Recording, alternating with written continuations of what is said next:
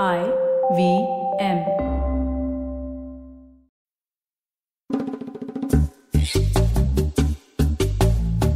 Hey everyone, welcome to episode 168 of Shunya One, continuing our mini series of talking to very interesting direct consumer brands. Amit, uh, how are you doing? How do you like uh, this one today? This one was good, man. I mean, like, uh, so this is a brand that I've been kind of interested in because I mean, like, you know, you see them on Instagram a lot. At least I see them on Instagram Yes. a lot, Yes. right? I, I saw And, them uh, early on. I bought them uh, in the Yeah. way back when it was unheard of, I guess, in beyond popular uh, uh, public. Uh, yeah, so yeah, I've been an early adopter. No, uh, so I bought one pair from them a while ago as well, right? I, I like them. I think they're really good, right? I think that uh, I, I like the idea of like you know these cloth shoes, which are cool on the feet and not too kind of like you know the uh, I, I- think uh, uh, Taran talks about this a little bit in the conversation about how you can wear these for like long periods of time compared to leather shoes. But um, it's a really interesting brand, and I really like the uh, sustainable aspects of it too. I think that, that the, that's really interesting in terms of how they're approaching Very this.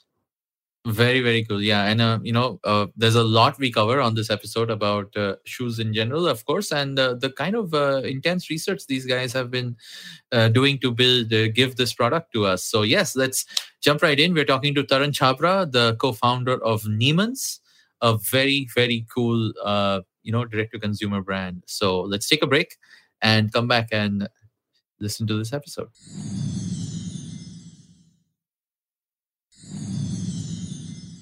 Hey Taran, welcome to Shunya One. Uh, thank you for being our guest today. Welcome, welcome to the show. How are you doing? I'm doing well. Thank you so much, Amit. Thanks so much, Iladitya. Pleasure being on the show. Yes, and uh, you've uh, running an iconic, uh, interesting brand for some time now. And uh, I was sharing earlier offline that I actually saw Neeman's way, way back, probably when you guys launched uh, in the early days, and uh, as a as a fascinating new kind of footwear because the promise was sockless, sockless shoes, which I could just wear, be comfortable in all day and uh, and I bought a pair early on and I loved it. It was uh, you know I think uh, those were the days I was traveling a lot. Uh, so whether it was an airplane, whether it was uh, walking around in the office uh, in in the air conditioning, those woolen shoes were amazing. Thanks so much. But yeah, I mean work from home. I I am not wearing too many shoes. but but please get tell us. yes, you gotta I get know, our I know. flip-flops. But but tell us Well- the story, Taran. I mean, what what's been the story? What's been you know the origins of uh, this brand for your for you for your for your own story as an entrepreneur? Uh, if you could help us. of course, right. So I come from a from a data background, right. Uh, I was in the US for about a decade, right. I went from India in 2007, did my master's in computer science, and worked in different parts of the US. Right. My my core background is uh, data strategy, business strategy, and and juggling around different parts of you know New York is what I was doing up for a living up there. And uh, my day started at six in the morning. Right, I was staying in New Jersey. I used to work in Philadelphia. I used to run through the train station, so that involved a running shoe, and then take an hour and a half of train, get down at the train station, run again to Philadelphia or downtown to where I was working. Then I used to put on uh, a leather shoe, which I used to hate. Oh wow! Then after I three, four those. hours, after three, four hours, I should take them off again, put on my running shoe back, and then go for lunch. Right. So this this was a normal behavior that I had gotten into right uh, up there, and I still remember my basement was full of sneakers. I owned maybe 150 pair of shoes back then. And this purchase behavior was not driven by my love for brands. It was purely driven by my frustration of not being able to wear something that I truly loved in terms of comfort, right? And I used to talk to this about to my friends and a lot of family, and and uh, the struggles that I had was very synonymous. And back in 2016, when we were um, in fact traveling to Spain, right, uh, and uh, you know we're doing completely opposite of what should be done in a Euro trip. My wife was traveling with one pair of shoes, and I had five different pairs of shoes. Right, I had a different suitcase just for me. I had a running shoe. I had a walking shoe, yes, because of course brands categorized running as walking as two different characteristics, right? I had a work shoe for I was there for a few days of work. I had an evening lounging shoe, right? Because if you imagine your running shoe is so bulky, you can't wear it at work. Your work shoe is made with leather, right, which kind of restricts the movement of your foot. It kind of compresses it. So you can't Mm-hmm. wear it for four, five hours in a day, right? And and then if you're out in an evening party, that involved a different characteristic or a different type of shoe. And a bunch of events during this um, whole travel experience, right, kind of left me wondering as to why don't I do something about this, about this frustration. That's when I started talking to a lot of people in India, a lot of people in the US. We did a bunch of research and um, you know came up with Neeman's. We spent about two years, material design, research, created the entire supply chain. And the day we launched Neeman's is the day I quit my job in the US and came back to India. Wow, great. Uh, very good. I, I have one uh, question for you, which is maybe not so product related, uh, Sure. but just kind of has to do with where I'm from. Why would you work in Philadelphia and live in New Jersey of all places? Why wouldn't you live in Philadelphia? It's Ah, a much better place to live. You know, it's a classic case of, of, of what happens after marriage, right? My wife used to work in New York and she loved New York to the core, right? I think uh, if I was Yeah, that's a long train gonna be the journey every day. Yeah, it is. It is. It's a hundred miles. Yeah, it is. And and then I started working from home a lot, and uh, I think uh, I'm a you know true workaholic in that sense. And and I told them that I'm more productive when I'm home rather than traveling. And then I left that job. I started I started consulting and and taking up only you know remote projects. It was an interesting journey from 2016 to 2018. How I paced my travel and learned about footwear and launched news. I, would think so. I no, I mean, like um, uh, even I'm uh, I'm a fan of Neeman's in that sense, right? I've always liked the non-traditional material shoes, uh, Yeah. and so I mean, like you know, it's it, it really does work well. But I, I, I, how difficult was it? Like you know, the in a world of you know where leather is so predominant in India, right? In that sense, Yeah. how difficult was it to kind of get people okay with the idea? that uh, you know you can use these kinds of slightly uh, these off-center materials or non-traditional materials right for shoes i mean like uh, how difficult was it to kind of convince people around that particular idea the consumer we rather had, than uh, the Right. I think uh, we had our, our fair share of learnings along the way in our journey, right? And while we were brainstorming and we came up with the idea that this is going to be comfort and sustainability driven, right? Uh, because uh, as a as an individual, right, or as founders, we truly believed in you know doing good for the ecosystem, right? Doing good for the environment and using materials that were sustainable in nature that existed within the ecosystem. But that was the easier part right? That was then how do you make these products right? So we made a list of a bunch of materials. We started with cotton we started with hemp bamboo. Recycled recycled materials and then we looked at merino wool which is our premium product. We loved what merino wool brought to the table right? And post we launched it you know we we looked at levers of what's going to be what's going to be the adaptation journey right how are going to people know about us right we had a couple of options. One, to go the traditional way footwear is being sold in India, which is predominantly wholesaler driven, distributor driven.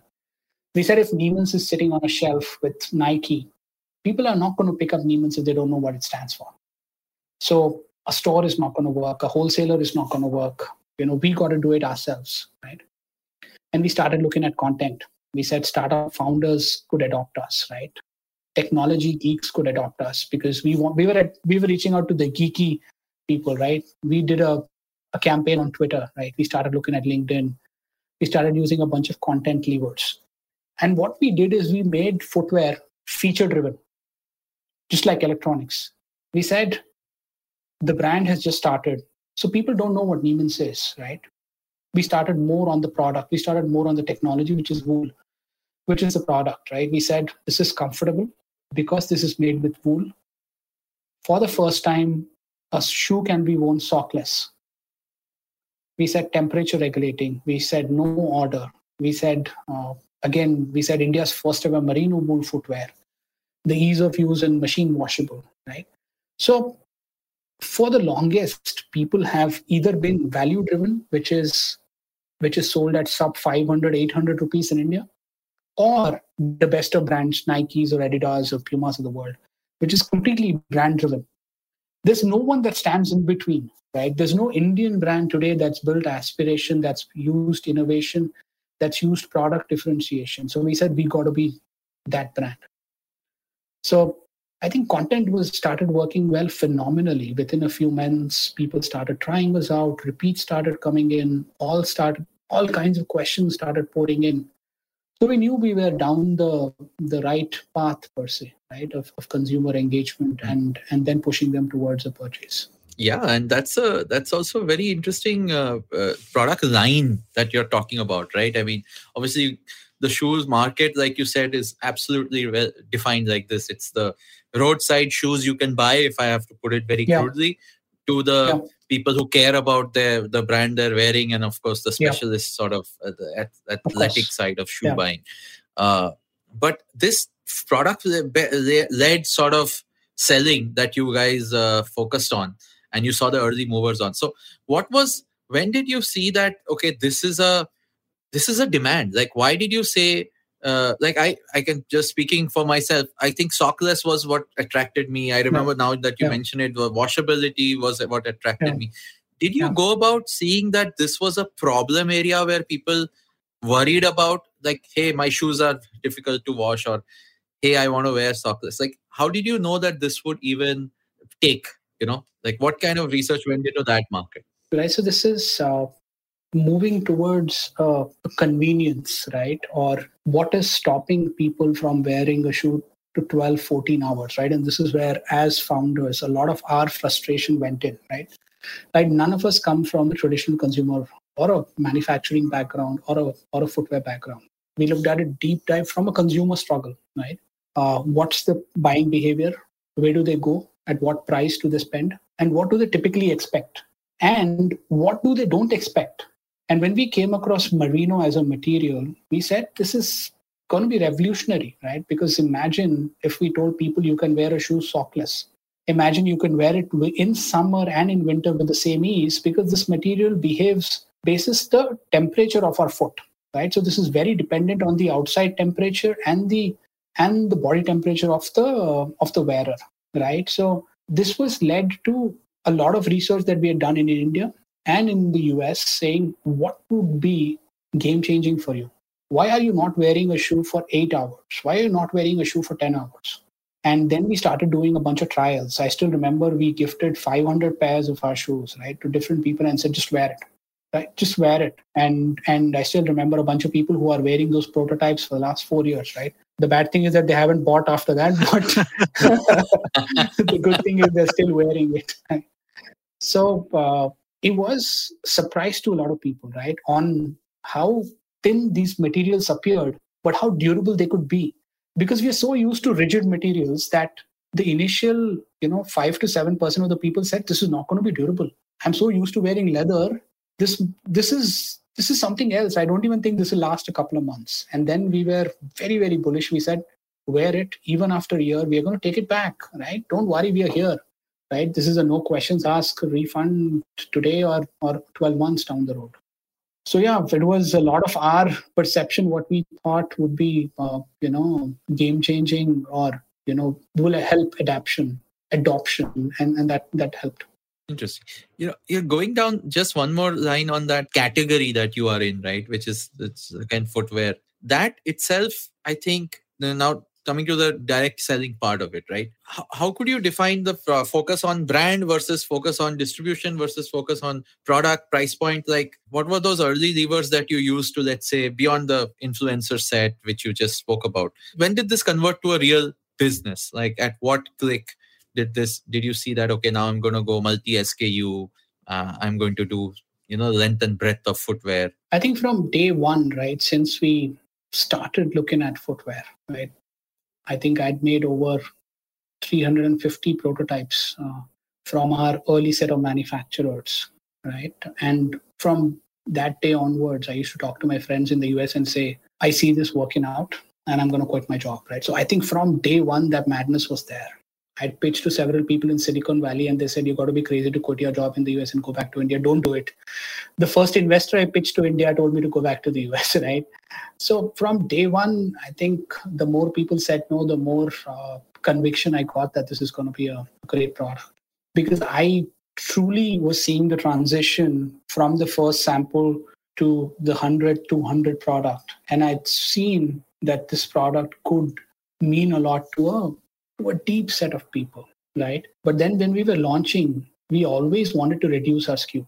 One, we were bootstrapped. Two, we wanted to improve the buying behavior.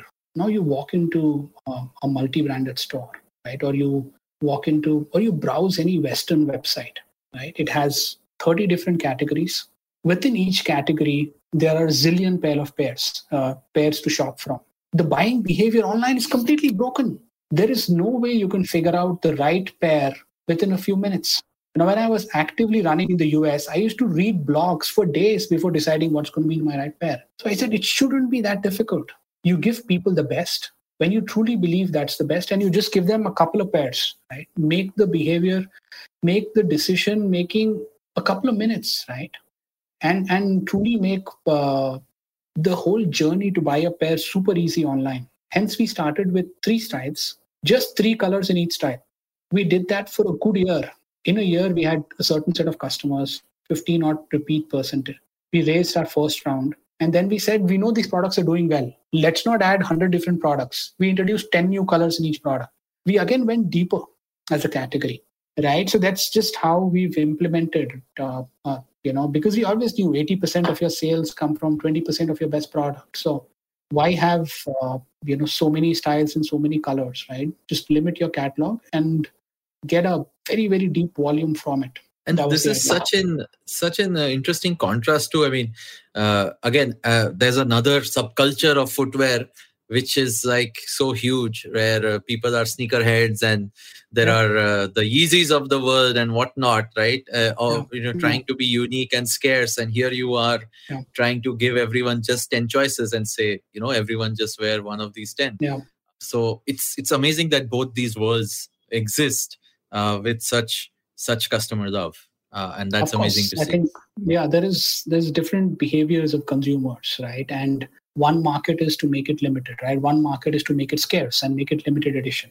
While we have started to introduce limited edition as well and and there are some pairs that we it's very difficult for us to keep them in stock. We sell like 500 units at times the moment it's launched right? And uh, that love has started to come in and now we've started to look at a few limited editions just so that people enjoy a certain color, they buy it, and that's ne- never sold again.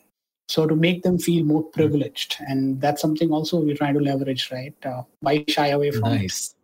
Yeah. Nice, nice. All right, all right. Uh, I have a bunch of more questions. Obviously, uh, you know, uh, Taran, we're going to take a quick break and come back sure. and talk a little bit more about these. All right, welcome back, everyone. Uh, Taran, I mean, you've been telling us the story of Neeman's, obviously the why, the how, uh, you know, what you guys have built. Uh, let's uh, get into a little more details, I think, on, you know, the product again. I, it's fascinating how you use the technology analogy, you know, like how people today buy phones with features. Yeah. Uh, yeah. You guys are selling shoes with features, but the yeah. tech is really, really important behind what you guys have built. I mean, it's not just manufacturing tech uh, there's also obviously the entire you know the selling uh, the direct consumer uh, e-commerce bit as well. So talk us through a few of the decisions uh, around that and you know how you guys are standing out. Sure. I think it is it all started with uh, you know what's our our premier goal right? Our premier goal is again to craft an exceptionally comfortable footwear. And and make no mistake it's exceptionally comfortable. That's designed to be worn for 12 14 hours a day Plus, it is made with uh, you know most naturally available, renewable, and recycled materials today in our ecosystem. And when we looked at the horizon, we said, what should be our first material that we should go after? Right? After a bunch of prototypes, it was very, very clear that merino wool is going to be a standout material for us. Now, the decision that we had to make was this is a very premium fiber. So it's going to launch the product at a premium pricing which we wanted to do, right? Because we wanted to have our first early set of consumers feel very, very special. And and they also know, you know, what Neeman stands for as a product, right?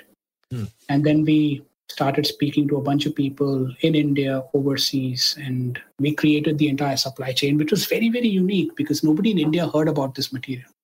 I, that that was one of my questions, right? I mean, like, I, I wanted sure. to understand uh, a little bit about uh, how did you set up a like? I mean, like, this is a fairly large supply chain of merino wool, which is a, yeah. as you mentioned, just a really unusual material in India in that sense, right? I mean, like. I've seen a few suits here and there, but uh, mostly it's not that popular a thing. And I mean, so for that matter, I've I seen mean, like, like winter winter wear actually. Yeah, it's it's not that much though. Yeah. Yeah. I, I, get the decision, but I mean, like, how'd you go about doing that, right? I mean, like, to uh, set up your uh, line of supply for it. Right. So globally, there were only two brands who had explored merino wool in footwear, right? And they were making in very different parts of the world. One was in Italy, and the other was in Austria. We started speaking to a bunch of uh, Indian manufacturers, right? And none of them wanted to explore this route because they were into uh, exporting merino wool socks and t-shirts which is a very different technology right? And uh, now you spoke about merino wool in jackets and raymond's does that right? And it's a very expensive jacket. And it's a more you know roughy kind of material of merino wool. What we wanted to use is more premium thin softer material so that it feels like cashmere right? It kind of feels like you're walking on clouds. And uh, so we reached out to a company in Australia. They are called the Woolmark Company. They are a non-profit organization funded by Australian government and Australian merino wool farmers. So I went to their Hong Kong office, went to their New York office, came to their India office and told them to collaborate with us, right? Give us the technical know-how and work with us, right? They were obviously apprehensive because they had been in India for 20 years and they couldn't make merino wool truly adaptable, right? Because Raymond's was using it, Brooks Brothers was using it, but this is very, very premium pricing. And we said, we'll make merino wool, you know, the next big thing, right? We'll make it adaptable by a common person. So it took several pitches and uh, they introduced and we worked with several manufacturers in South Korea, Australia. So we took the manufacturing out of India, right? And we made about eight to 10 different types of fabrics which were uh, durable, which were designed for Indian weather conditions, right? So we had done elaborate weather testing. I still remember I wore it to Mexico where it was about 55 degrees, right? And said, okay, wow. if I can survive that temperature, right, then I can, I, you know, India, India is good for it. So it was a year and a half of effort, uh, you know, back and forth, and we have still kept it in Korea because we don't think it the quality is can be attained now we are working with some of the largest people in India to you know craft a similar material just so that we have more supply chains.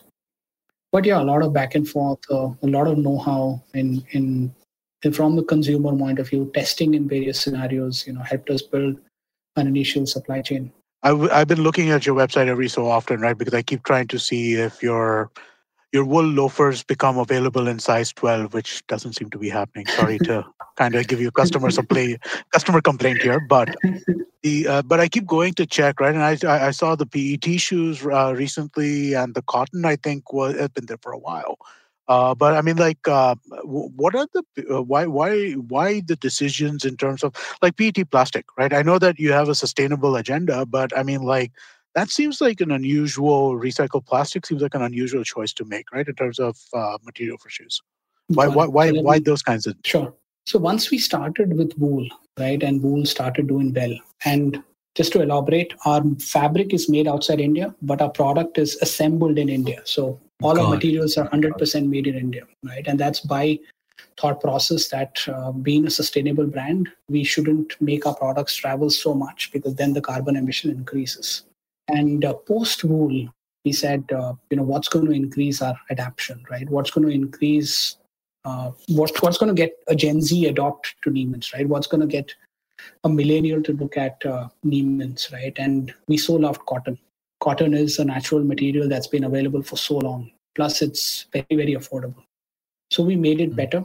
We coupled it with recycled cotton and we launched our cotton classic sneakers, right? So we started with merino wool, right? And it was just one product. It's a product driven company.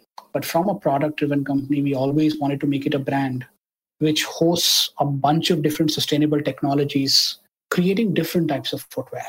And uh, of course, cotton is way more affordable and helps mm. us diversify our audience as well. Now, there are people who are buying vans there are people who are buying converse right why should they buy a western brand why can't you know they look at a uh, you know an amazing indian brand and and cotton was an answer to those set of audience and it, it does very well for us.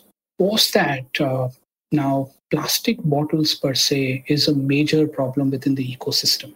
Now we as a brand we can't stop the consumption of plastic bottles but we could do something about it. Now so to elaborate what happens after a plastic is consumed? It can't be recycled. So it gets dumped into landfills or oceans.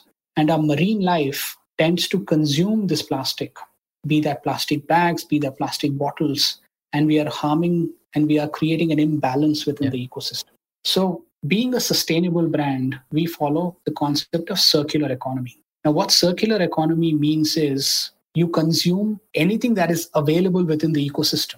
Now, a natural material is available within the ecosystem, right? Sheep grow their skin year after year. So that's a natural yeah. material. We consume sheep. Cotton comes from plants. We're not doing to. We're not doing anything to craft it. It's naturally available. Now, plastic bottles is available. It can't be recycled. So what we do is we collect those recycled, those plastic bottles from oceans, landfills. We recycle them. We crush them. We create small plastic pellets. From those plastic pellets, we create a yarn. And from that oh. yarn, we make a shoe. So basically, what we are doing is we are using a plastic bottle to create recycled polyester. So we are using something that was about to harm the environment to create a new product.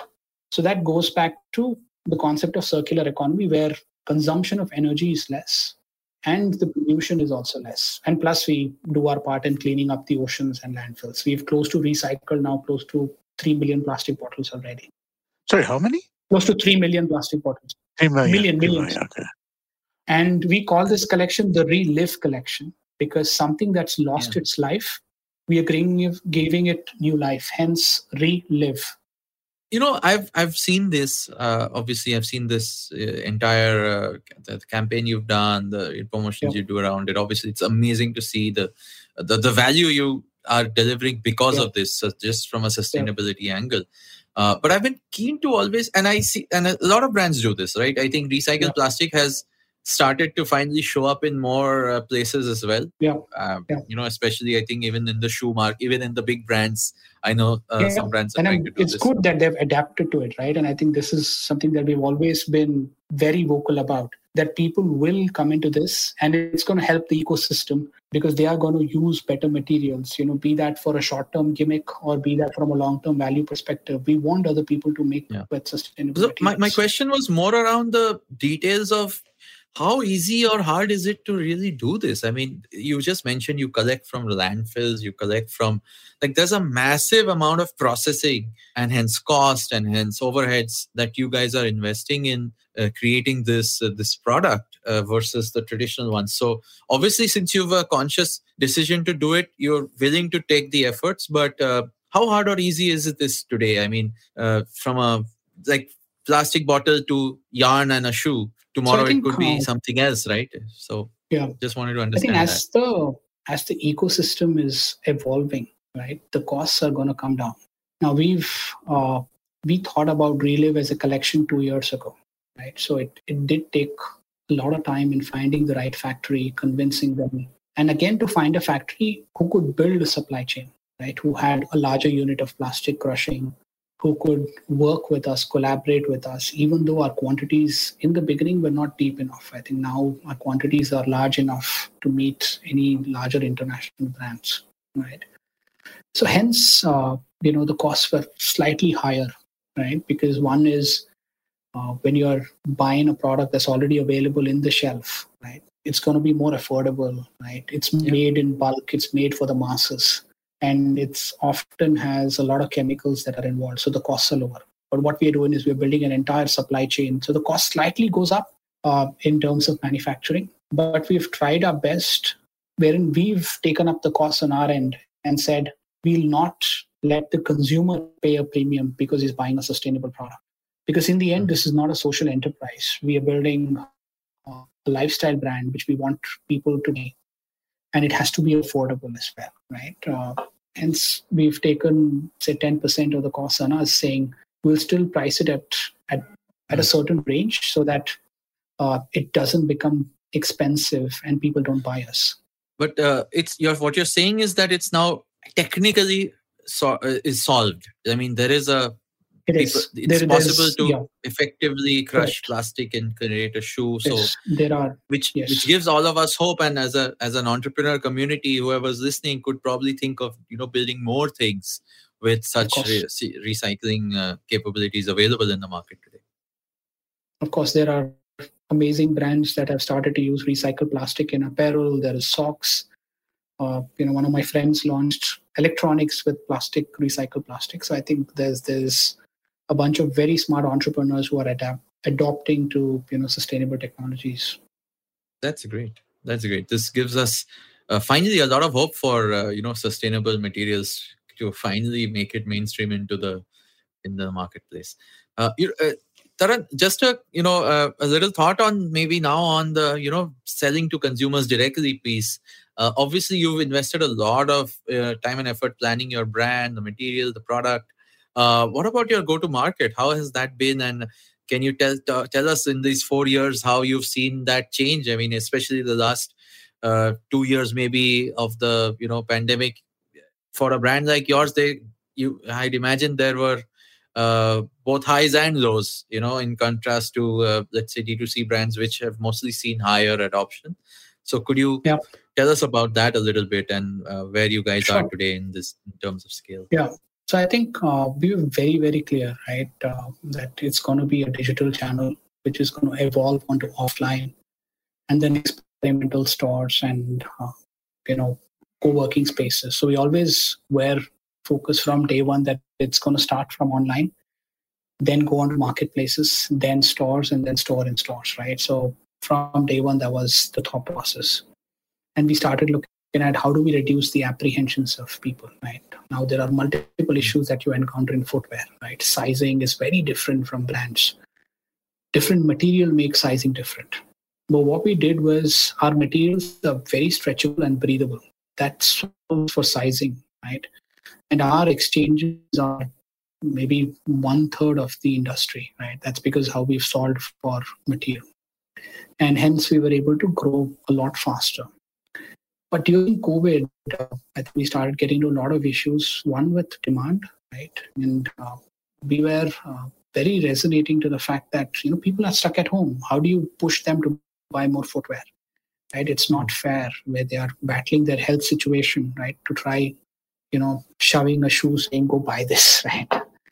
And we started positioning our shoe as uh, a great work from home or a workout driven shoe right? Which is which is a trend that we started seeing picking up because exercise was was becoming the need of the hour. I think cycling picked up run picked up right? Long walks picked up. And one of our categories which is you know truly a 12 14 hour can be worn for long walks walks started doing exceptional volumes. But we had some trouble in the supply chain right? Which was global. The timelines were increasing and that's when we brought all our manufacturing to India and we made it 100% assembly in India. I think since then um, it's been you know, pretty good as a brand. We have grown, you know, multiple fold, launched new technologies, launched India's first ever flip flop that's again made with recycled tires, right, which people wouldn't have imagined. Saying tires and flip flops. And uh, that is doing very well for us. Very peppy colors, right? So I think it's very important how we've taken sustainability and changed the core of it. Five years ago, Mm. sustainable products looked ugly, right? So it, it was Mm. you you are actually foregoing something to do something good for the environment. We said that shouldn't be the case. A sustainable product should look good, should feel good, should be extremely stylish, right? And it Yeah. should be comparable to any other product that you buy from. If we could solve for that, then we'll create, we'll increase the adoption for it, right? And now even legacy Indian brands are looking at sustainability, which is which is very very good science. Nice, nice. I mean, that's great to see. And of course, uh, you know, in spite of that, you mentioned COVID. You guys have obviously innovated. Uh, I definitely have to try the slip-ons, uh, which uh, you recommended. And uh, so, you know, as a as a closing note, Taran, uh, what where are uh, if people have been listening to this show uh, you know where are you reachable do you want to do a shout out to uh, the kind of folks who would love to you know talk to you, get into not just uh, maybe D2C, but sustainable uh, uh, products or anything else, uh, what's the best place to reach you? And do you want to plug uh, anything else uh, to for Sure. people who are looking Right. to know more?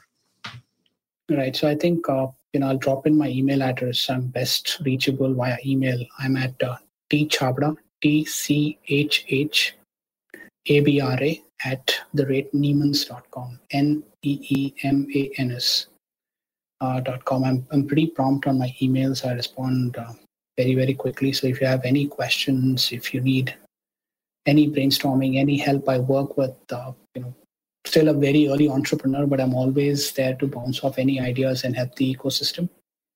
And if you want to connect, drop me a note. I'm, I'm happy to chat. Awesome. Uh, great. I'd also like to just quickly remind everybody if you enjoyed this conversation that we had right now with Taran, uh, please do let somebody know, tell a friend. That is really helpful to spread the word about the show. Uh, also, do give us a rating or review wherever you're listening to this or watching this on YouTube. Uh, those help as well. Yes, absolutely. Super. And you know, Taran, uh, thank you so much for doing this uh, and uh, telling us about the journey of Neeman's. We'll of course uh, keep a watch of all the cool things and uh, limited editions uh, that that show up. Uh, so you know, wishing you and the whole team uh, all the best. And this is really amazing work that you guys are doing. Thank you so much. And Amit, uh, Amit, to answer your question, uh, you know, we started off Wool with a very limited sizing to see how people like Wool in a in a drive-in loafer, and uh, the response has been truly terrific. And it's it's tough to keep them in stock. But we are introducing a UK 12, and I'm going to take your contact information, and I will remember to send you a pair the day we launch it. Right?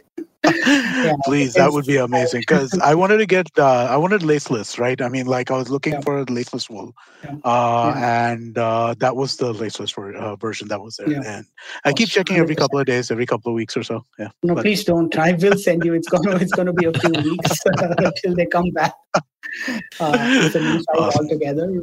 We've never had a 12, but we will get them back very soon. The sheep are scared, Amit. They're like, what? For one shoe? How much of me do you want? yeah, that's true actually, but can't help the big feet. Thank you. Thank you Super so much, nice. Taran. This was an amazing chat. Thank you.